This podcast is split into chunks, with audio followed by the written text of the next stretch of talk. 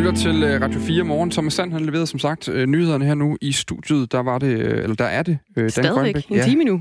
en time nu. Der er det Dan Grønbæk og Dagmar Iben Østergaard, som altså stadig har en ordentlig bunke historier til dig i den kommende times tid. Vi skal blandt andet tale Øh, vil jeg gerne, stadig gerne tale med dig omkring øh, den her historie, vi har snakket om her til morgen, omkring øh, EM i fodbold og øh, Tour de France. Øh, turstarten skal jo ligge i Danmark næste år, også i København, også i løbet af sommeren. Det samme skal det udskudte øh, Europamesterskab i fodbold, hvor der skal afvikles fire kampe i København. Efter planen, lige nu sidder øh, ASO, som arrangerer Tour de France, og forhandler med UEFA, som arrangerer EM i fodbold, om hvorvidt man kan afholde begge dele øh, inden for så kort tid i København. Øh, det er noget med nogle kommersielle ting, der er øh, øh, knasterne der. Vi vil egentlig gerne høre fra dig, det er den diskussion, vi har taget her til morgen. Hvad, hvad, hvad vil du savne mest? Hvad er vigtigst, vi øh, holder fast i i Danmark at arrangere, at afvikle, at afholde, så vi kan nyde det alle sammen. Send os en sms ind på 1424. Start din sms med øh, R4. Ja, klokken den er blevet øh, 6 minutter over 8 her onsdag morgen, og det er den 29. april. Og vi skal øh, videre til Dansk Folkeparti. For Dansk Folkeparti, de vil udstyre bandemedlemmer med fodlænker.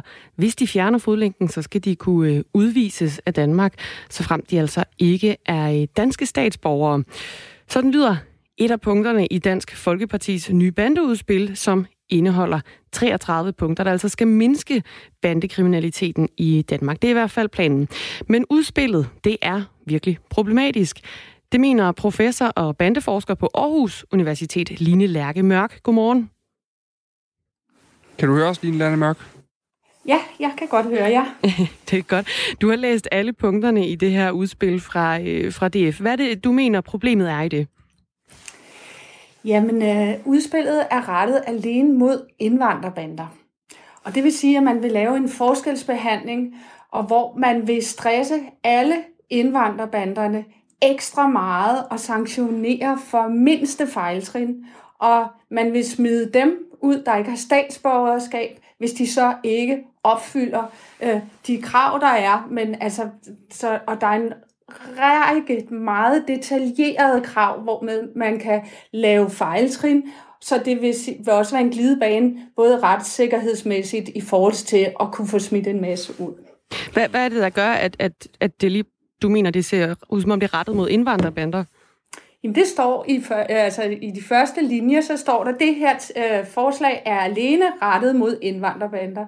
Og i dansk sammenhæng øh, og i, i alle øh, Rigspolitiets rapporter har man altid haft indsatser, der handler øh, om både bander og rockere. Det er, og det er også for eksempel i NEC-registeret, der er det både bander og rockere, der er øh, behandlet, og man har behandlet dem på samme måde. De kommer i exit-programmer osv. Men det her forslag er alene rettet mod indvandrerbander.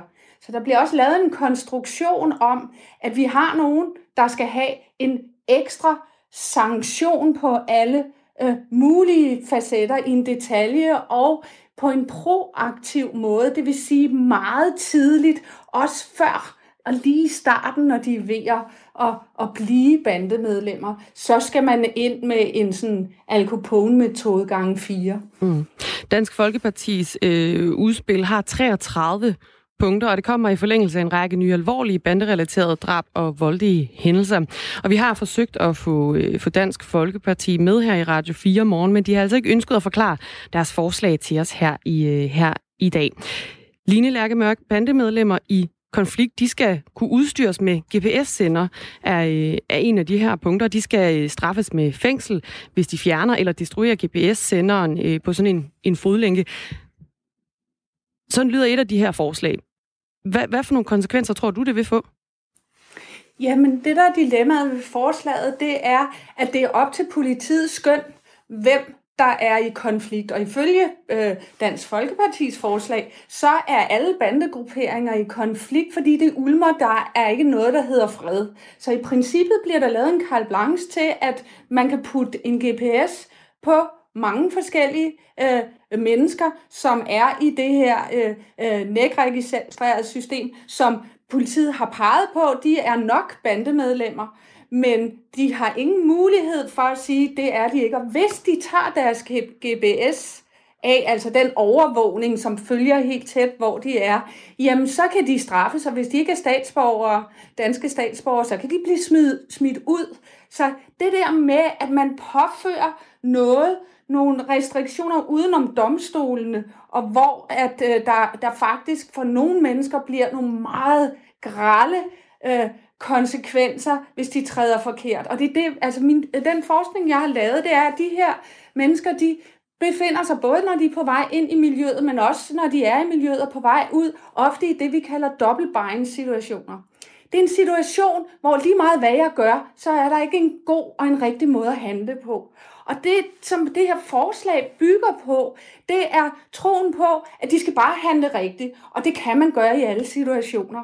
Altså, er, og det er der, øh, hvor det, det, det mangler at basere sig på den forskning, der er. Hvis vi ser både det, der virker forebyggelsesmæssigt, men også på vej ud, så virker det, når de her mennesker har et håb, har adgang til et fællesskab. Der er nogen, der møder dem som mennesker, tror på dem, giver dem chancen.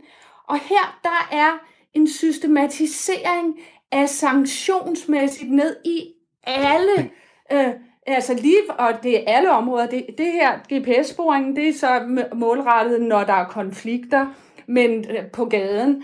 Men det er også tale om helt tidlig forebyggelse ude på gaden. Det er i fængslerne, det er i, øh, i retspsykiatrien, hvor man detaljeret vil indføre nogle ekstra sanktioner, hvis man ikke makker ret. Vi kan sige, nu, bare lige for, nu undskyld, jeg lige afbryder dig lige, Lørke Mørk. Vi kan også sige, at der er, også, ja. der er noget grundlovsmæssigt i forhold til det her med at sætte en øh, fodlænke på nogen, der ikke er dømt for noget. Det, det er en debat, der allerede nu er blevet taget op af flere andre, som har kommenteret på, øh, på forslaget. Men hvis vi holder fast i det her med, hvad der, hvad der virker, så har vi flere, der skriver ind til os øh, her til morgen, hvor der er en, der skriver her, nu er øh, indvandrerbanderne øh, jo også et brutalt og stort problem, så alle midler gælder, skriver øh, Jens. Så er det en anden, der skriver, øh, nu er det også indvandrerbander, der er problemet. Skulle andre bander finde på at rende rundt og skyde i gaderne, så må de jo også inkluderes. Der er jo mange, der har den her form for øh, efterhånden, øh, man kan sige, manglende tålmodighed, ganske enkelt med nogle bander, der øh, skaber store problemer i, i, på gader og, og stræder. Øhm, en ting er, at man prøver at forebygge og give et øh, godt alternativ. Det gætter jeg på, at der er indsatser på i forvejen. Vil det her, altså kan du afvise, at det her vil virke? Altså at man simpelthen siger, nu har vi styr på de mennesker, som politiet jo har en formodning om, må vi gå ud fra en god formodning, om at de er en del af en konflikt? Jamen dels det der, så der er en helt skæv øh, skrevredning af, hvem er det, der skyder, og det er kun indvandrerbander. Det er meget mere mudret, øh, øh, hvis vi laver en statistik på, hvem er det, øh, der skyder, og hvorvidt en såkaldt indvandrerbande kun består af indvandrere, men faktisk også har en del etnisk danskere med, med dansk statsborg, altså hvide blege danskere. Så der er en, en konstruktion i det her forslag, der laver et os og dem, som om, at, at, det, at der er de to typer. Det er ikke det er ikke virkeligheden, og det ved både politiet og Men altså... øh, os, der er forskere. Men hvis vi tager, om det virker, for det er jo meget, meget vigtigt. Det vi ved, det er, at når man tager hårdt mod hårdt og sanktionerer ekstra, jamen så er vi også med til at skabe flere bandemedlemmer. Fordi at vi får flere og flere i fængslerne, som, øh, så, og hver gang en bliver proppet i fængslet, så er der nye, der træder til på gaden. Og altså på den måde, det som man tænker, når man bare sådan, øh, hvad kan man snusfornuftigt siger, okay, vi skal gå rigtig, rigtig hårdt på øh, til dem. Det gør man i forvejen, men det vigtige er, at der samtidig også er den fremstrakte hånd, og der også er dem, som der kan skabe håbet og de fællesskaber, de kan komme ind i. Det er det, der gør, at de rent faktisk, man kan forebygge, at de bliver bandemedlemmer, og de kan komme ud igen og blive gode borgere bagefter. Og det er det, der mangler i det her forslag, der bliver det lidt et enten eller, og hvis du træder forkert, så får du godt nok med, med hammeren og ekstra straf, og ikke på, ved en domstol, men ved, at det er alle mulige i systemet, der kan tage et skøn om, hov, her trådte du forkert, så skal du have ekstra straf. I dag der har vi en retssikkerhed, at det er noget, der foregår ved en domstol, og hvor man har en forsvarer mm. og nogle advokater dermed øh, sikrer, at der er lige retssikkerhed for alle mennesker.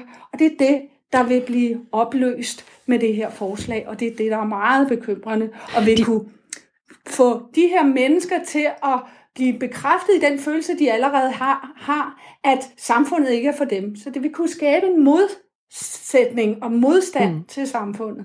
Der, der står også, at de bandemedlemmer, der ikke er danske statsborgere, skal ubetinget udvises, så snart de laver den mindste form for kriminalitet. Nu var du inde på, at det her med den her hårde linje måske endda kan skabe øh, flere bandemedlemmer, men kan, kan sådan et tiltag måske ikke skræmme nogen fra at, altså helt at gå ind i bandemiljøet, hvis man risikerer men det, vi udvisning?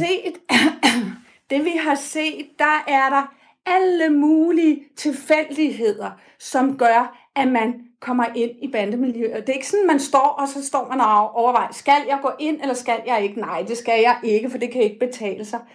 Øh, det er alle mulige, altså hvor de, de står i nogle svære situationer og skal så forsvare ens ven, der er ved siden af og sådan noget, og det kan være, at de er, er fulde eller øh, bliver tvunget til det, eller der kan være alle mulige forskellige øh, tilfældigheder, der gør, at man tager den vej ind. Så det er altså ikke bare et rationelt valg, nej, det gør jeg, eller det gør jeg ikke. Mm. Og når du er ung, om du så er 14, 16, 18 år, så vil du stå i nogle situationer nogle gange, hvor at du kommer til at gøre noget, eller være det forkerte sted på det forkerte tidspunkt, som så i det, med det her forslag, så får så græld en, en konsekvens, at du kan blive smidt ud af landet. Men det er jo og selve... det, i stedet for lige nu, så er der jo alle mulige, hvor man så prøver med, med resocialisering, og du kan få en chance, og du kan for, øh, forbedre dig. Det er jo det, mm. vi skal, skal have. Line, Line Lærke Mørk, lige til sidst. Altså, det er jo netop det, der er essensen i det her. Det skal jo være en skræmmeffekt. Det skal være noget, der gør, at den 14-årige tænker sig om en ekstra gang, før man sætter sig i en situation, hvor man potentielt kunne være det forkerte sted på det forkerte tidspunkt. Fordi selvom der er tilfælde, så, så tænker jeg, at der også må være en sammenhæng en gang imellem. Er, er det helt utænkeligt? Men den skræmmeeffekt er der i forvejen. Den er der allerede i forvejen, og den kan ikke Alle forøges. uh, SSP for eksempel, de kører programmer som det, der står uh, her, at allerede når der er det mindste, så går de ud og banker på døren og fortæller, Men at uh, uh, nu skal du passe på, og ellers kommer du i fængsel, og det er en rigtig dårlig uh, vej og sådan noget. Så der, de skræmmeeffekten er der i forvejen i systemet. Der er sanktioner i forvejen. Her er det, man vil skærpe det ekstra meget for en særlig gruppe. Mm. I hvert fald tusind tak for vurderingen, Line Lærke Mørk. Selv tak. Altså professor Hej. og bandeforsker på øh, Aarhus Universitet. Det er altså et nyt forslag fra, eller ny, øh, hvad kan man sige, et, et, øh, et udspil katalog fra DF. af forslag ja. fra DF øh, omkring, hvordan man kommer bandekriminalitet øh, til, til, til livs. Blandt andet med en GPS så man kan spore, hvis der er nogen, der er i konflikt i de her øh, bandemiljøer. Det er jo det, flere har allerede har taget op som en, øh, en debat i det her katalog. Det er, jamen, kan, man, kan man simpelthen rent grundlovsmæssigt øh, tillade sig at gå ud og påføre nogen en straf, uden at der er uden de er dømt for en øh, kriminalitet. Klokken den er blevet 18 minutter over 8. Ja, og øh, retten i Viborg tog i går hul på øh, retssagen mod hollanderen Bernjo Verhagen. Måske bedre kendt som øh, fodboldspilleren der altså svindlede sig til en kontrakt i første divisionsklubben Viborg FF, og nu er han så tiltalt for vold, trusler og voldtægt. Det er, jeg er nødt til at sige, inden vi går videre med det det er simpelthen en af de der historier, selv som fodboldfan, ja. så er man simpelthen bare blevet... Øh, det, nu talte vi tidligere på morgenen omkring den her norske Hagen-sag, uden at lave øh, øh, øh, øvrige sammenligninger ja, overhovedet, ja. så er der nogle historier, der simpelthen er så vilde, at man kan forestille sig, at det vil være svært at skrive dem. Det her, den her Bernjo van Hagen-sag i Danmark, den er simpelthen en af de sportshistorier, hvor man sidder og tænker, det der, det der ingen der er ingen, der ville kunne have fundet på det der, hvis de havde gjort det. Så har der siddet en eller anden forlagsredaktør og sagt, det er for langt ud, den kan vi simpelthen ikke sælge, den der. Han har været kreativ. det må man sige. Godmorgen, Eskild Lyngsø. Ja, godmorgen. Journalist på Viborg Stifts Folkeblad. Godmorgen. Du har fulgt uh, Verhagen og var til stede i, uh, i retten også. Hvad kom mm. der frem af, af nye oplysninger? Ja, det er sjovt, du lige siger det der med, at han er, han er kreativ, fordi at det, øh, der kom noget særdeles kreativt frem i løbet af, af retsmødet. Men altså, af nye ting var det sådan lidt sig. Altså, øh, hele øh, den lange øh, tiltale blev, blev gennemgået. Han er tiltalt for øh, 10 forskellige forhold, øh, som I nævner om voldtægt og vold, og også en flugt fra politiet og for et røveri af sin, øh, sin daværende ekskæreste her i Viborg. Øh, men der kommer også nogle, øh, nogle kreative ting frem, øh, som har været fremme i medierne, og, og, og, og det var blandt andet, at han under det der ved det flugtforsøg i december, han skulle til en, til en fristforlængelse i, i Viborg, Og øh, da han så skulle fra, fra retten i Viborg og tilbage til arresten i Holstebro, der skete der så det, at han øh, formodede at stikke af fra politiet. Det viser så, kom det frem i retten i går, at, øh, at han simpelthen formentlig havde planlagt den her flugt. Han havde i hvert fald øh, på sig en seddel, hvor der stod en plan for dagen, hvor der stod, at han skulle i retten, han skulle interviews, og efter det stod der bare action. Og øh, der hentydede anklageren så øh, rimelig tydeligt til, at den action formentlig kunne øh, handle om, at han skulle flygte. Hvilket han så også gjorde, og hvilket han er, han er tiltalt for nu. Hvordan, hvordan kommenterede han selv den seddel der? Jamen altså først så øh, mente anklageren, at sedlen var blevet fundet i hans celle i Holstebro. Og så blev han straks øh, en lille smule ej og tog til ord, og så sagde han, jamen hvad tror I selv? Tror jeg, at øh, man kan være så dum at lægge en seddel med en flugtplan i sin celle? Jeg havde den da selvfølgelig på mig, sagde han så. Øh, og det, og det, det, var, det var hans kommentar til det, og han, han ville ikke sådan ind yderligere ind i, hvorfor han havde, han havde lavet den. Nej. Det viser sig også, at han faktisk han havde, havde lavet en anden seddel, som også blev fundet på ham den dag, efter han havde været væk i, i, i 12 timer hen over natten i, i et iskoldt Holstebro. Øh, han havde også lavet en seddel, hvor der stod Plan for Success, og det er jo måske en, en god idé at have den slags. Øh, det viste sig så, at han på den seddel havde skrevet en masse forskellige ting. Get my wife back. Øh, at han ville starte et firma. Øh, at han ville lave en dokumentar om sit eget liv. Så altså, kreativ, det må man sige, at, at han er. Der, var også, der kom også noget frem med en søn, altså, fordi der kom også noget frem om argumentet for, at han prøvede at flygte den dag, for han prøvede at forklare det. Hvad var det, hans forklaring for, for flugtforsøget var? Ja, det er nemlig rigtigt. Altså, øh, planen var egentlig i første omgang, at han ville til Chile, hvor hans øh, daværende kæreste, måske kæreste, øh, var kommet til. Men derfra ville han så videre til Colombia, fortalte han i retten i går. Fordi at det viser sig, at han ifølge hans egen forklaring har en, eller havde en søn i Colombia, som var, som var meget syg. Og han var vred på politiet i Danmark øh, og på fængselsbetjentene i Holstebro øh, over, at han simpelthen ikke kunne få lov til at øh, tale med sin familie, som man jo ikke må, når man er, når man er varetægtsfængslet, øh, fordi hans søn var syg. Og han påstod så i retten, at, øh, at den her lille søn senere var, øh, var død af sygdommen. Det er selvfølgelig ikke noget, vi ved om, om er rigtigt, og det var helt nyt for, for alle os, der var med i retten. Men altså, det var ikke desto mindre, hvad han påstod. Og det var den 5. november 2019, der melder Viborg FF ud, at klubben altså har skrevet kontrakt med Bernio Verhagen. Sportschef Jesper Fredberg, han kalder Verhagen en stærk spiller.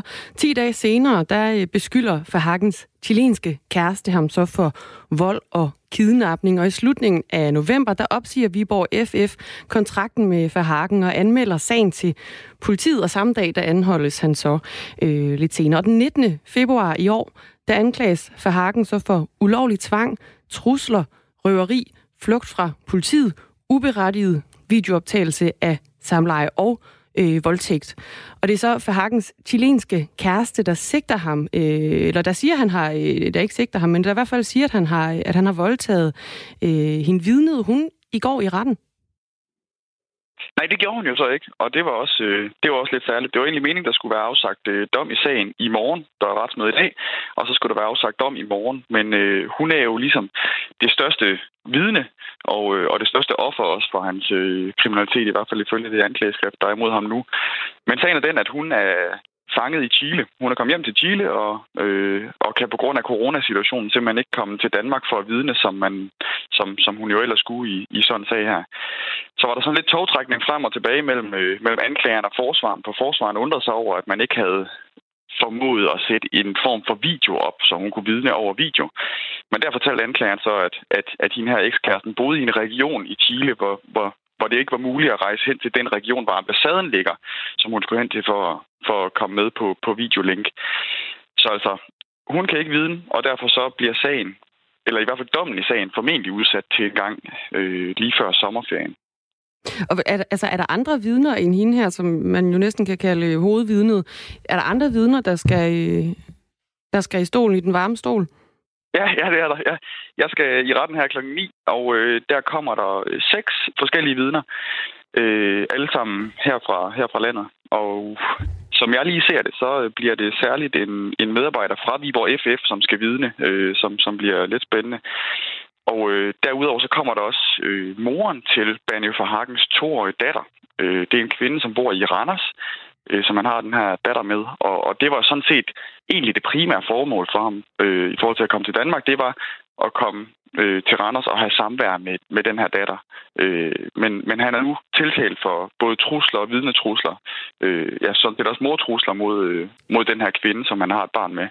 Både hende og, og hendes far skal, skal vidne i sagen i dag. Og så kommer der lige tre andre. Så altså seks vidner i alt skal vidne imod ham. Vi glæder os øh, virkelig til at høre næste udvikling i sagen Eskild Lyngsø. Ja, I må endelig ringe igen. Jamen, det lover vi at gøre. Altså journalist på Viborg Stifts Folkeblad, der, øh, der øh, heldigvis for os har øh, vane med at tage i retten og, og se de nyeste øh, udviklinger i den her Bernjo for Hagen-sag, hvor vi virkelig kan sige, at vi kan simpelthen ikke skrive næste kapitel. Øh, man vil dårligt kunne finde på det. Vi må vente i spænding på, hvad der sker nu her i retten øh, klokken, klokken 9, når Eskild Lyngsø han skal, han ja. skal ind og se de næste vidner i sagen. Vi skal selvfølgelig også huske på, det er en, øh, vi, selvfølgelig så kan vi her i studiet godt nogle gange komme til at sidde og snakke om det som noget fascinerende og som noget øh, øh, næsten en bedre historie, end det er i virkelighed. Men, men det er jo altså også en alvorlig straffesag. Det er alvorlige anklager, der, er, øh, der han er tiltalt Ja, for. det det. Øh, og sigtelserne er også ganske Absolut. betragtelige. Så på den måde, så er det jo altså også et retsligt forløb, der foregår nu, og det ser altså ud til, at, øh, at dommen godt kan blive, øh, blive afskudt, udskudt. Den skulle have været afsagt øh, her torsdag, men, øh, men der er altså problemer med at tale med hovedvidnet, som er hans øh, chilenske øh, ekskæreste. Klokken er lige præcis 4 minutter i halv ni. Du lytter til Radio 4 morgen. Og øh, vi får øh, sms'er, Dagmar, øh, primært på dejligt. den her historie, vi havde øh, lige før, hvor vi jo talte med, øh, med Line øh, Lærke øh, fra Line Lærke, professor i, øh, og bandeforsker ved Aarhus Universitet. Øh, nu havde jeg helt glemt det sidste efternavn, hun hedder Line Lærke Mørk, selvfølgelig, beklager. Øh, hende talte vi om med det her, om det her nye øh, DF-forslagskatalog, øh, der nærmest er dukket op, hvor der er en del vidtgående øh, øh, forslag til, hvordan man øh, kommer banderne til livs i Danmark. 33 punkter. 33 Bum. punkter, som altså øh, kommer i forlængelse af det, øh, Dansk Folkeparti kalder en række nye alvorlige banderelaterede drab og voldelige hændelser. Vi har forsøgt at tale med Dansk Folkeparti her til morgen, men de har ikke ønsket at forklare deres forslag øh, for os i dag. Det skal vi selvfølgelig nok øh, fortsætte med at få, øh, prøve at få et interview om, for det vil vi gerne høre. Der har været kritik af den her pakke, og det Line øh, Lærke Mørk også sagde, det var, mm. at øh, pointen var, at det virker ikke, og den her skræmmetaktik, det er ikke det, man skal. Man skal forebygge, man skal række ud til de her mennesker. Også en logik, der kan være svær at Mm. rumme for os almindelige mennesker. Og så er der sådan en grad af forskelsbehandling. Var også en af, en af pointerne fra, øh, fra Line Lærke Mørk, øh, som, som siger, at det her det henvender sig altså nok mest af alt til bander, fra, Ja. altså indvandrerbander. Ja, det er meget tydeligt defineret, faktisk. var i nogle af de første sætninger i, i udspillet, sagde Ja. Line Lærke Mørk. Men vi får altså reaktioner på det. Det er igen noget, der viser det her med, med bandekriminalitet og de episoder, der udspiller sig. Vi kan alle sammen huske de mange historier, der var i træk fra København, øh, fra, fra visse brokvarterer derinde, hvor der øh, var skyderier nærmest på ugelig basis Ja. øh, i en periode. Og der er mange reaktioner på det her. Der er øh, øh, en, der skriver ind øh, her. Øh, Hold kæft, hvor er nogen naive. De har massive øh, undskyldninger. Øh, skulle han ikke have trængt... Øh, nå, det er med Bernie van Hagen. Beklager, det er mig, der har kigget forkert. Der er en her, der skriver til gengæld øh, hul i øh, retssikkerheden. Øh, vores gæster skal bare kunne have løs. Danskere skal bare være åbne og inkluderende. Det er så radikalt. Øh, det Karsten, Carsten, der skriver det ind, og det handler jo simpelthen om det her med, at folk, altså, at der er meget frustration på det her område. Det er jo helt sikkert også det, der har ført til, at der kommer de her mere og mere vidtrækkende forslag øh, konstant. Øh, der er også en, der skriver her, nu synes jeg ikke, den plade humanistiske vej har hjulpet i hverken Sverige eller Danmark, så nok må være nok. Det er Jens, der skriver det ind til os. Ja, og nu ved jeg ikke, om man kan kalde Line Lærke Mørks øh, vej, eller forslag i hvert fald, øh, bladet humanistisk, men, men, men hun siger i hvert fald, at man kan sådan set øh, se flere bandemedlemmer ved de her hårde indgribninger, øh, og hun foreslår i stedet for øh, en, en lidt blidere vej, og, og mm. i højere grad resocialisering jo sådan set. Det er, ja, det, det, jeg tror ikke, hun selv på den måde vil have taget plade af humanisme øh, på sig. Nej. Men, øh, men altså, øh, deltag endelig i debatten. 1424 er nummeret. Skriv R4 foran, og så er det altså til at skrive det meste. Øh, debatten er, er åben og bramfri, men alting står for egen regning selvfølgelig. Det er den i hvert fald. Klokken den er øh, 8.29, og det betyder, at øh, Thomas Sand han står klar i studiet med et nyhedsoverblik.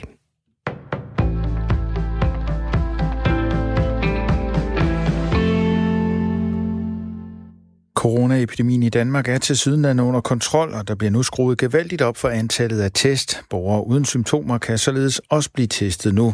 Fremover skal smittede selv hjælpe med at opspore en mulig smittekæde, fortæller Sundhedsstyrelsens direktør Søren Brostrøm til Jyllandsposten. Han kalder det selv et kæmpestort skift i den danske strategi.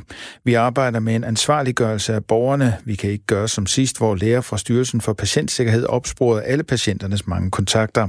Det er en uoverstigelig opgave, fordi vi tester langt, langt flere nu, vi kan ikke gøre det på den håndholdte måde længere, siger Støren Brostrøm til avisen. Han uddyber, at han håber på, at man snart kan gå i gang med at tilbyde tætte kontakter til den syge at blive testet tre gange på dag 4, dag 6 og dag 8. Det er et paradigmeskift. Sundhedsmyndighederne vil teste langt flere, og derfor skyder hvide testtelte i øjeblikket op landet over. Sundhedsmyndighederne vil nu kontrollere smittespredningen uden at isolere hele befolkningen. Strategien betyder, at Danmark bliver et forgangsland på området, ifølge Søren Brostrøm. Mennesker, som den smittede har været i tæt kontakt med, for eksempel ved at dele husstand eller har stået tæt ansigt til ansigt, vil myndighederne fremover gøre en ekstra indsats for at få opsporet og testet. Region Hovedstaden og SAS forhandler om en aftale, hvor fyringstruede medarbejdere bliver lånt ud til regionen på 6 måneders overlov fra flyselskabet. Det skriver TV2. Da der skal testes flere og flere for coronavirus, skal de fyringstruede medarbejdere løse administrative opgaver i de hvide testtelte, der for øjeblikket er rejst rundt omkring i Danmark. Der er tale om administrative medarbejdere, der er HK'ere, der er altså ikke tale om piloter eller kabinepersonale. Vi kan hjælpe hinanden her. Vi har brug for at kunne registrere de mange, der bliver testet, men vi mangler personer med den rigtige viden og erfaring til at løse den opgave, siger regionsrådsformand i Region Hovedstaden, Sofie Hestop Andersen. Ordningen lander på et tørt sted, da Luftfartsselskabet annoncerede mandag, at der skal fyres 5.000 medarbejdere, herunder 1.700 danske ansatte. Beredskabsstyrelsen og sundhedspersonale løser i øjeblikket de administrative opgaver i forbindelse med test i de hvide telte. Det er uvist, hvor mange fyringstruede medarbejdere, der vil tage imod tilbuddet, da det endnu ikke er præsenteret for de enkelte medarbejdere. Fælles tillidsmand i HK Luftfart, Henrik Meiner, som repræsenterer omkring 750 HK-medarbejdere i SAS, blev euforisk, da han hørte om, at det drejede sig om op til 200 medarbejdere. Det her det kan simpelthen ikke falde på et meget bedre tidspunkt, øh, end det gør nu her. Øh, det er en unik mulighed for mine kollegaer til at stadig være tilknyttet SAS i et halvt år frem. Øh, fordi tiden, tiden den øh, er en mangelvare hos os i øjeblikket. Syd- og Sønderjyllands politi advarer mod falske eurosedler. Forløbig har politiet modtaget fem anmeldelser, hvor kunder har betalt med falske sedler i butikker. Det skriver Syd- og Sønderjyllands politi i en pressemeddelelse. Hændelserne har fundet sted i Sønderborg, Vojens og Haderslev den 21. og 22. april og bliver nu efterforsket. Syd- og Sønderjyllands politi opfordrer borgere, der er kommet i besiddelse af de falske eurosedler, til at kontakte dem. Skyde eller overskyde og først på dagen kun enkelte byer, men i løbet af dagen stedvis regn eller spredte byer. Temperaturer op mellem 7 og 12 grader, køligst i de østlige egne. Vinden bliver let til frisk fra øst og sydøst ved kyster i den sydlige del af landet op til hård vind. I nat fortsat overskyet med stedvis regn eller byer. Temperaturer ned mellem 3 og 8 grader og let til frisk vind fra øst og sydøst ved kysterne op til hård vind og lokal cooling. Du lytter til Radio 4. Mit navn er Thomas Sand. Der er flere nyheder klokken 9.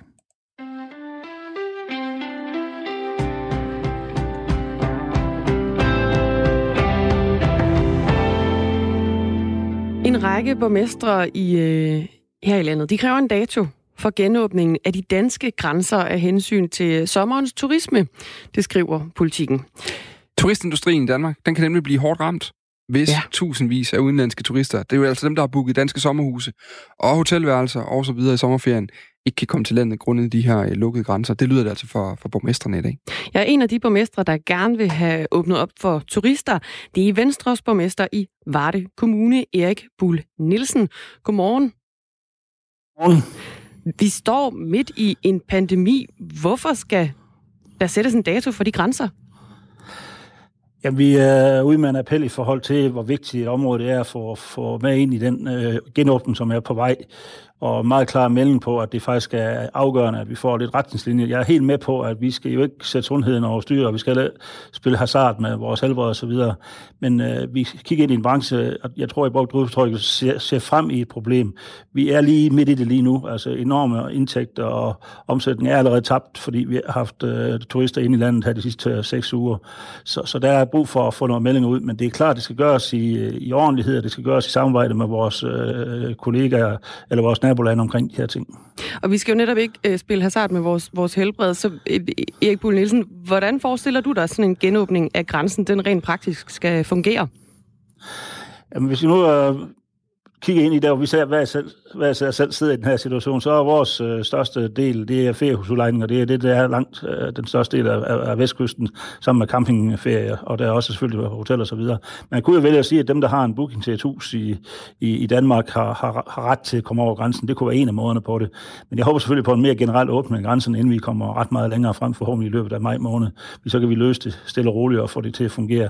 Vi er selvfølgelig stadigvæk underlagt de samme regler omkring øh, afstand og så videre til hinanden, og det her skal selvfølgelig også følges op af, at der også er mulighed for at få åbnet øh, de følge øh, virksomheder, som er ramt allerhårdest af det her. Vores restauranter og vores oplevelsesindustri og alt det der følger med. Men øh, i ordentlighed og stille og roligt, men det vi mangler, det er ligesom en indikation af, at der er meget stor opmærksomhed omkring det her, fordi det er jo stedbunden, og det er rundt om i hele Danmark, øh, vi virkelig er udfordret på det her. Og netop vestkystturismen har vi jo det store problemer med, med frisk luft og afstand. Det er det, vi sælger vores produkt på, hvis man det udtryk. Så der burde være mulighed i det her i hvert fald.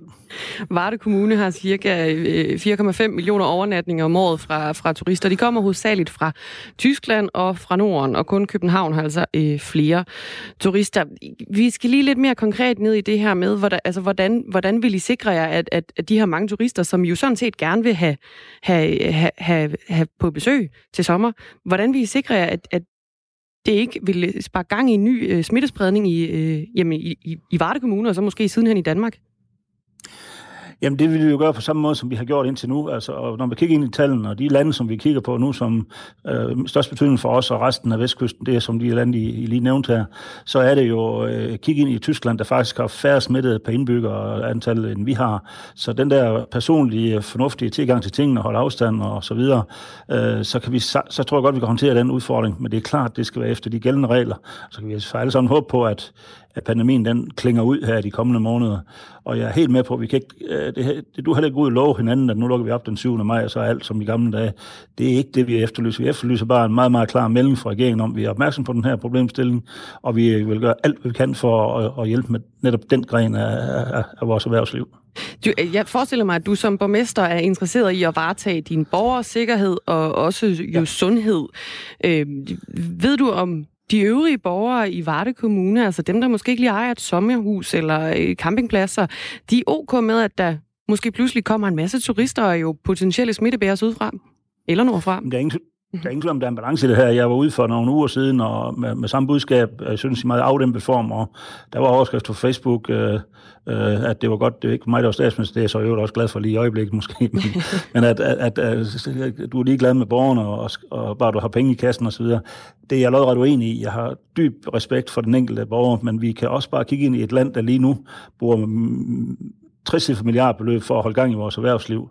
Og her kigger vi ind i en industri, som er helt i knæ, og som har virkelig problemer med at, at løse det. Og der kan man sige, at en gradvis åbning og i ordentlighed og, og med de samme respektfulde tiltag, som er i alle andre steder, når vi åbner op, så, så tror vi på, at det her det er en af de steder, man kan gøre det med stor tryghed. For det er klart, at vi må sætte vores sundhed over styr på nogen måder. Men altså, vi har lidt længere imellem husene her, også imellem sommerhusene, så vi tror på, at vi kan håndtere det. Også i god ro og orden, så vi kan være for hinanden og med hinanden, også selvom der kommer nogle tysk turister undervejs i løbet af, af forsommer og sommer. Altså, I har cirka 4,5 millioner overnatninger, som vi, vi sagde før, om året fra turister ja. i, i Varde Kommune.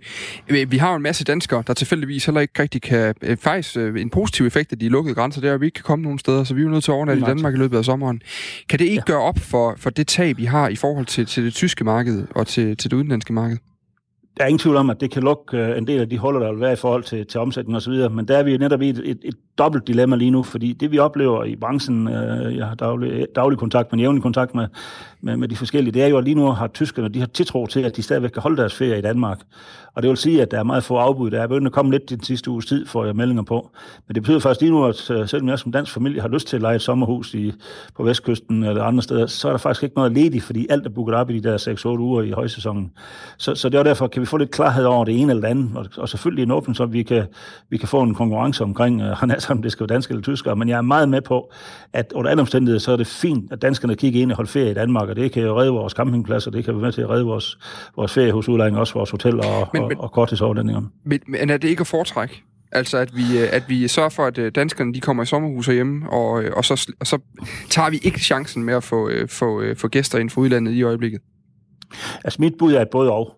Altså jeg mener, vi er, vi, det er jo ikke kun turismen det her. Vi er jo en del af et globalt samfund, og vi kigger ind i nogle meget ansvarlige nabolande, vi har omkring os, og, og vi skal have lukket op, for det er jo ikke kun øh, turistbranchen. Vi kigger også ind i vores virksomheder, der mangler der forskellige ting omkring vores produktionserhverv og så videre, fødevarer og, og så videre, også heldigvis ikke ret meget ramt, men alligevel. Så det er også noget med at stille og roligt få løbet julen i gang, og der er det fint, at jeg synes, at vi også er stille og roligt for gang i den øh, voksende turisme, som har været i, i, i, i Danmark de seneste, især de sidste 4-5 år, har været en pæn vækst. Men det, det er klart, når vi går ud så markant, og det er heldigvis entydigt for, for borgmesteren langs Vestkysten, så er det selvfølgelig fordi, at vi ser ind i, en, i noget, som vi har også en kundegruppe, som vi gerne vil holde fast i, øh, som kan komme igen. Men igen, dyb respekt for situationen i Europa, i Danmark, i verden lige nu. Så mm. jeg tror på, at det kan lade sig gøre. Det er også det, vi hører fra feriehusbranchen, at det er de slet utrygge ved, at man kan håndtere på den her måde. Til sidst her, øh, Erik Buhl Nielsen, hvor skal du selv på ferie hen så? Jamen, jeg har faktisk booket det. Øh, øh, vi plejer at tage på camping en, en uge eller 14 dage i Danmark, så en uge eller 14 dage syd på alle, hvordan kalenderen siger. Og vi har faktisk booket en, øh, en, en ferielejlighed i Østre, som vi regner med at sige fra her i løbet af nogle få uger. Jeg har, stadig, jeg har sikret mig afbestillingsforsikring, og det var inden der var, der var, der var, der var, der var noget som helst, der hed corona. Så jeg forventer at holde ferie i et sommerhus eller i min campingvogn i Danmark her i, i sommeren 2020. Og det vil jeg da se frem til, fordi vi har rigtig meget at byde på. Vi uh, satser på, at der er mange andre, der tager den samme vej, eller i hvert fald, at der bliver fundet en eller anden form for løsning, fordi uh, turisterhvervet er altså øh, presset. Det har der været uh, flere uh, rapporter om de seneste uh, uger.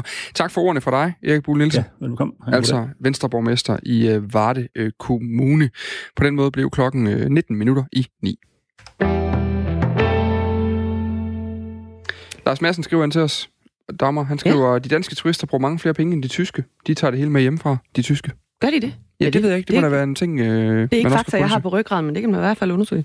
Ja, det, kan man, det må der være en... Øh, hvis du ved noget om det, så må du da gerne lige skrive en til ja. os. Det vil vi da gerne lige høre noget om. De lyd 1424. Ja. R4 om, et øh, mellemrum, og så beskeden jo. Man skulle egentlig tro, at danskerne ville tage mere med hjemmefra, fordi der er kortere vej, måske. Altså, at man, ja. altså, at man ikke... Så man kunne tage lidt mere med, fordi det ikke skal være så lang tid i bilen. Hmm. Muligvis. Det ved jeg ikke. Hvis du ved mere om det, end vi gør, vi så uh, tag lige og skriv eller ring ind til os. Hvad jeg siger. Skriv ind på 1424, start din sms med R øh, 4, og så, øh, så, så kigger vi øh, på det øh, derfra. Vi skal øh, runde vores øh, historie af på Radio 4 morgen i dag, som handler omkring, hvad vil vi helst øh, EM i København, eller i fodbold i København næste sommer, eller Tour de France. Ja. Vi håber ikke, vi bliver nødt til at vælge mellem de to ting, lyder det fra øh, både øh, Frank Jensen, øh, overborgmester i København. Han skriver på sin Twitter-profil, vi knokler i København for at sikre, at vores by kan være vært for både EM og Tour de France. Vi vil skabe en sommer, som vi aldrig glemmer i 2021. Altså overborgmester Frank Jensen øh, fra Socialdemokratiet i går på sin Twitter-profil. Men Lige nu er der altså nogle ret tunge forhandlinger i gang mellem ASO, der, forhand, der øh, arrangerer Tour de France, og øh, UEFA, der arrangerer EM fordi man ikke helt kan blive enige om, hvem der har lov til at bruge København mest som mm.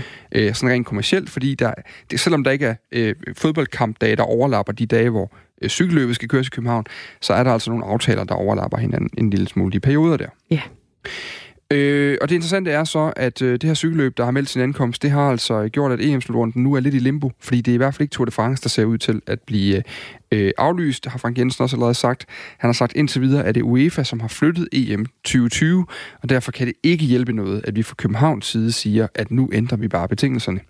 Det er, der er vi et fællesskab med de andre partnere omkring Tour de France, de mange kommuner, de mange interessenter, og der føler jeg mig stærkt forpligtet til, at vi ikke lader chancen for at få turen til Danmark gå fra os. Ergo er det altså EM, der står for skud, hvis noget skal rykkes eller aflyses. Og det er der nogen, der bliver rigtig ked af. Det er der nemlig. Tidligere på morgenen, der talte vi med øh, Ronny Hansen. Han er direktør for sport, kultur og underholdning i konsulentfirmaet Gilmuden Kise, som blandt andet hjælper det offentlige med at planlægge og afvikle arrangementer som det her. Vi spurgte ham om, hvilket et af de to arrangementer, der egentlig er mest værd for Danmark i hans øjne. Det er faktisk et, godt, øh, et rigtig godt spørgsmål. Altså man kan ikke sige noget definitivt omkring det, uden at have foretaget nogle meget grundige beregninger, men altså vi kan sige noget om, hvordan man sådan generelt regner værdien ud af mega-events, og så kan vi faktisk øh, se et billede, for det er meget forskellige karakteristika, hvert, øh, hvert event har. Sådan helt øh, overordnet, så har man to indkomststrømme, når vi taler offentlig økonomisk effekt af, af mega-events. Og det handler begge to om nye penge, altså penge, som typisk udenlandske gæster har med fra udlandet. Det er nye penge, og det er det, vi gerne vil have, have ind i Danmark. Det er de penge, som de udenlandske arrangører, øh, hvad hedder det, arrangører bruger i Danmark på at arrangere eventet, og så er det de penge, som de udenlandske turister tager med til Danmark og bruger i forbindelse med eventet. Det er helt overordnet set de to øh, indkomststrømme, vi kigger på i forbindelse med, med sådan nogle mega-events. Og, og hvem, hvem gør det bedst på de øh, parametre? Jamen, der, øh, der kan man se, at, at øh, EM i fodbold, der kommer der flere mennesker udefra, og de er der i uh, længere tid. Og derfor så bruges der flere penge i turisme- og hospitality-erhvervene der, end der gør under Tour de France. Samtidig så bruger DBU, nej, hvad hedder det, UEFA formentlig også uh, lidt flere penge i, uh, i København, end uh, Tour de France, altså ASO, bruger rundt omkring i Danmark, fordi at der ligger i aftalen, at det offentlige afholder en, en stor del af udgifterne, som der været Tour de France. Mm. Så derfor, hvis man taler sådan ren turismeøkonomi, så har EM måske en, en lille fordel der. Så er der nogle ting, der trækker fra, og det er jo typisk, hvor mange penge man har givet for det, og så er det, hvor mange udgifter man har, når det første er der. Og der må man sige, der vinder Tour de France. Tour de France øh, er jo relativt øh, øh billigt at afvikle, når det kommer til sådan noget med sikkerhed og andet, hvorimod EM kræver en del øh, politi, og det kræver en, en del opmærksomhed, hvis man får en af de her højrisikokampe. Så er der lidt, der trækker fra ude i kommunerne, hvor man jo skal spære en del af, og måske bygge nogle rundkørsler om osv., så, så, så kan det være, at man igen er sådan nogenlunde lige. Øhm, der, hvor der er en, en ret stor langsigtet forskel, det er jo, at det ligger meget intenst i Tour de France's DNA at fremvise det land, man kommer i, og fremvise egnene og fortælle om, hvad der sker. Det er en national begivenhed, som kører igennem hele landet, og som vil påvirke mange danskere. Hvor man kan sige, det der med at se en fodboldkamp i fjernsynet under EM, det kan godt være sådan en lidt generisk oplevelse, når det første indledende skilt er væk, og vi har set, hvilke stadion vi spiller på.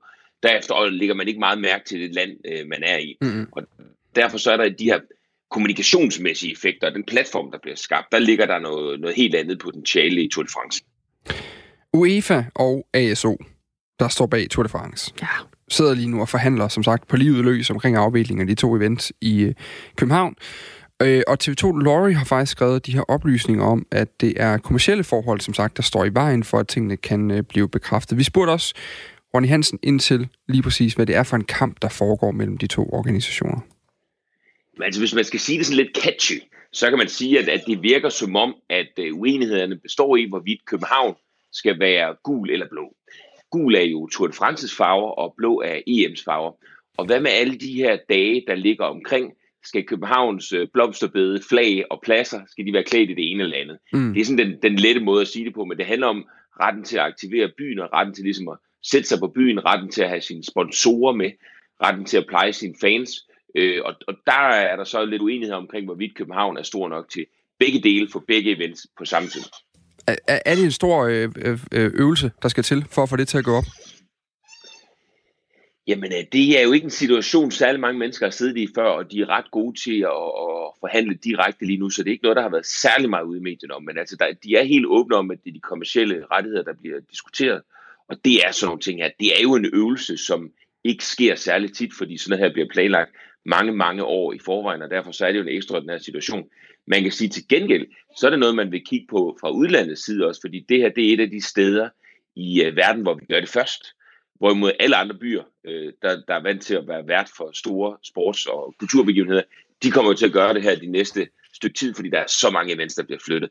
Så på den måde, så bliver Danmark og København et foregangsland for mange af de store forhandlinger, fuldstændig tilsvarende, der skal foregå i hele verden over de næste måneder.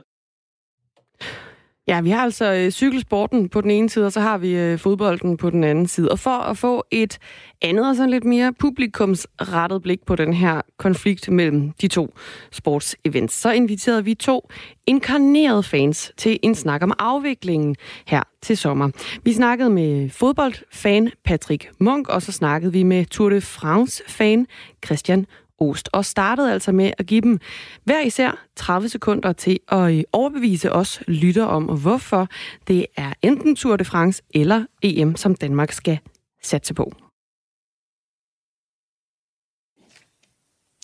Tour de France, det er en, øh, en, en begivenhed, der ikke kommer til Danmark igen, og vi har trods alt tre etapper, der skal køres i Danmark, som er gigant stort, hvis man kigger på, hvordan Tour de France det ligger. Tre dage ud af tre uger, det er fuldstændig vanvittigt. EM i fodbold, fantastisk begivenhed. Man er bare nødt til at sige, at EM er blevet flyttet. Tour de France, det ligger næste år. Derfor bevarer vi Tour de France.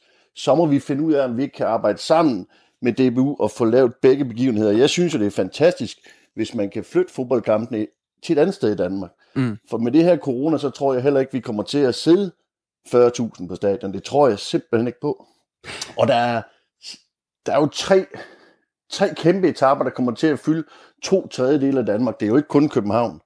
Så man kan ikke flytte Tour de France. Der kom vi også lidt over 30 sekunder. Det er i hvert fald, den er solgt godt, øh, Christian Oost. Øh, Patrick Munk, øh, så skal du også have dine 30 sekunder, og måske lige 35 endda også, øh, til at overbevise mig og lytterne om, hvorfor det er øh, EM, som Danmark skal satse på. Jamen, for det første, fordi at, øh, at EM i fodbold øh, også er en event, der aldrig vil komme til Danmark igen. Vi er i forvejen super heldige at have fået EM til Danmark, øh, i stedet for Friends Arena i Sverige. Derudover så har vi også haft en Grand Tour start i Danmark. Vi har haft Giro d'Italia i Herning. Så at ikke at kunne få det igen, jamen det føler jeg bare ikke er lige så umuligt, som, øh, som det er for fodbold. Og så er fodbold bare en, en sport, der samler øh, folk fra, fra hele kloden over en længere tid, end, øh, end de, de tre turetapper vil gøre i Danmark. Men ligesom øh, min, hvad hedder det, med turfanen, så er jeg jo også enig i, at jeg vil allerhelst have begge dele. Ja, det, det kan vi alle sammen. Den, den får I simpelthen ikke lov til at slippe afsted med nogen af jer, fordi vi vil alle sammen have det hele. Æ, men Patrick Munk, det var jo, som Christian Olsen også siger, det var Tour de France, der kom først. Det er EM, som er blevet flyttet, og flere kommuner har allerede uh, brugt uh, masser af penge og masser af forberedelser på at gøre klar til, til turstarten i Danmark. Kan du godt forstå, at hvis uh, noget må vi pladsen nu, så må det være Europamesterskabet i fodbold? Det, det, Åh, det er svært. Det kan jeg ikke som fodboldfan, fordi det er, det er så meget større en begivenhed på verdensplan at have de her slutrunder i fodbold, inden øh, Tour de France er uagtet, at Tour de France også er, er fedt og kæmpestort.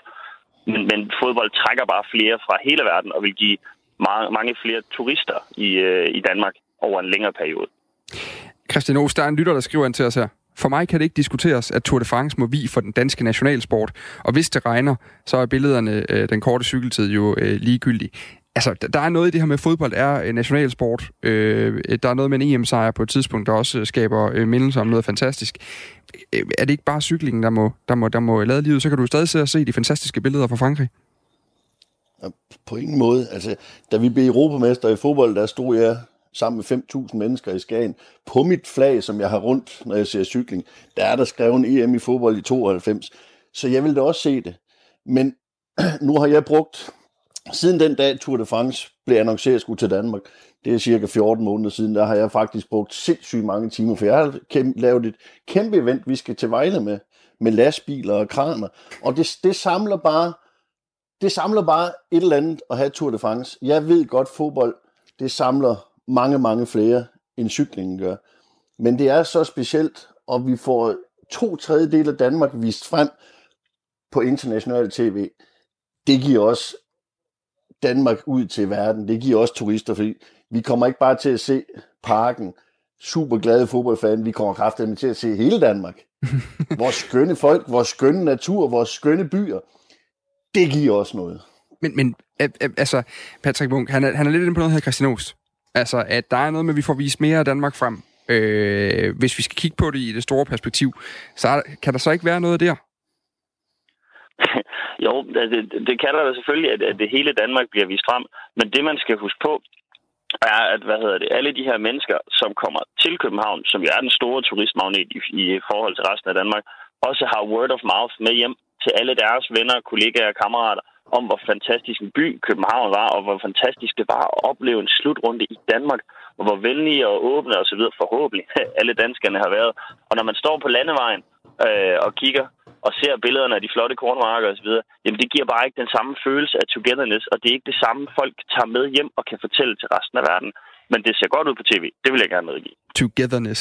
Det er del med et dejligt ord, det er. For alle pengene endda. Vi har, vi har fået må jeg en... Bryde Øh? Må, jeg, må jeg bryde ind? det må du gerne, Christian Olsen. Patrick, du kommer med mig. Du er hermed inviteret ned til Vejle den 4. juli næste år og stå sammen med mig, være klædt ud som cykeltosse. Du tager dit fodboldtøj på, og jeg skal vise dig togetherness, som du aldrig har oplevet på en fodboldbane. Det lover jeg dig. Jeg vil ønske, Og du jeg skal kunne være det samme, men jeg personlig- kan ikke love et ekstra billet til parken. Nej, men jeg, jeg lover dig, du kommer med mig, du står ved siden af mig. Du skal se, hvad entusiasme er, du skal se, hvad glæde er. Jeg lover dig, du, når du går derfra, så ligger du dit fodboldtøj og siger, jeg skulle cykle til også ligesom ham deroppe for Randers. Jeg lover dig det. Du kommer ned til mig. Og det var altså øh, det, der rundede den snak af mellem øh, Patrick Munk og Tour de France-fan Christian øh, Ost. Nu må vi også se, hvad politikerne kommer frem til. Københavns Kommune har indtil 14. maj og give en melding til UEFA, om de kan afholde EM-kampene eller ej. Og det vi runder øh, den her dag af med, det er øh, fokuset på coronastudier, fordi det eksploderer med mængden af coronastudier. I 2020 alene der er der blevet publiceret over 4.500 artikler, hvor ordet coronavirus det indgår. Og til sammenligning så gik, indgik øh, ordet coronavirus, øh, der jo altså dækker over flere forskellige alvorlige virustyper, end den vi lige snakker om på tiden. I hele 2019 cirka 800 artikler. Det går stærkt med forskningen lige for tiden, og det, Det går også det. nogle gange for stærkt, mener Carsten Juhl Jørgensen, der er overlæge og konstitueret direktør på det nordiske Cochrane Center, som er et uafhængigt forsknings- og informationscenter. Et eksempel, det er øh, den her forskning, der har været omkring et malariamiddel, der hedder hy- øh, hydrocyklokori. Hydro Hydroxychloroquin. Sådan, stærkt, tak. Øh, det har Donald Trump blandt andet snakket om, at det kunne være et godt øh, middel mod øh, covid-19. Men der er det altså et eksempel på noget, hvor det måske er gået lidt for stærkt. Vi talte med Carsten Juhl Jørgensen om det tidligere på morgenen. Ja, altså hvis vi tager øh, det konkrete studie om hydroxychloroquin, som gav anledning til de her kommentarer fra den amerikanske præsident, så er det grundlæggende problem, øh, at studiet ikke havde en kontrolgruppe. Som, altså man har taget en gruppe mennesker, der havde den her sygdom, og så har de alle fået behandlingen. Øh, og så ser man så på, hvordan det går de mennesker.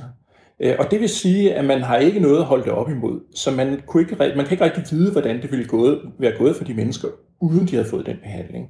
Øh, Og selvom covid-19 selvfølgelig er en alvorlig sygdom, så, så ved vi jo langt de fleste, det går det, går det godt alligevel. Øh, De kommer igennem den her infektion, øh, øh, uden de store problemer, uden de store men. Øh, Så, så når man ser et studie, hvor det går de fleste godt, jamen så øh, kan man ikke være sikker på, at det rent faktisk skyldes behandlingen. Øh, og det gør, at det altså ikke er et tilstrækkeligt grundlag til at kunne anbefale den behandling, som blandt andet den amerikanske præsident gør. Øh, og, og det er ikke retfærdiggør, at man begynder at indkøbe øh, øh, store mængder af det her præparat, som man så har gjort i, i USA.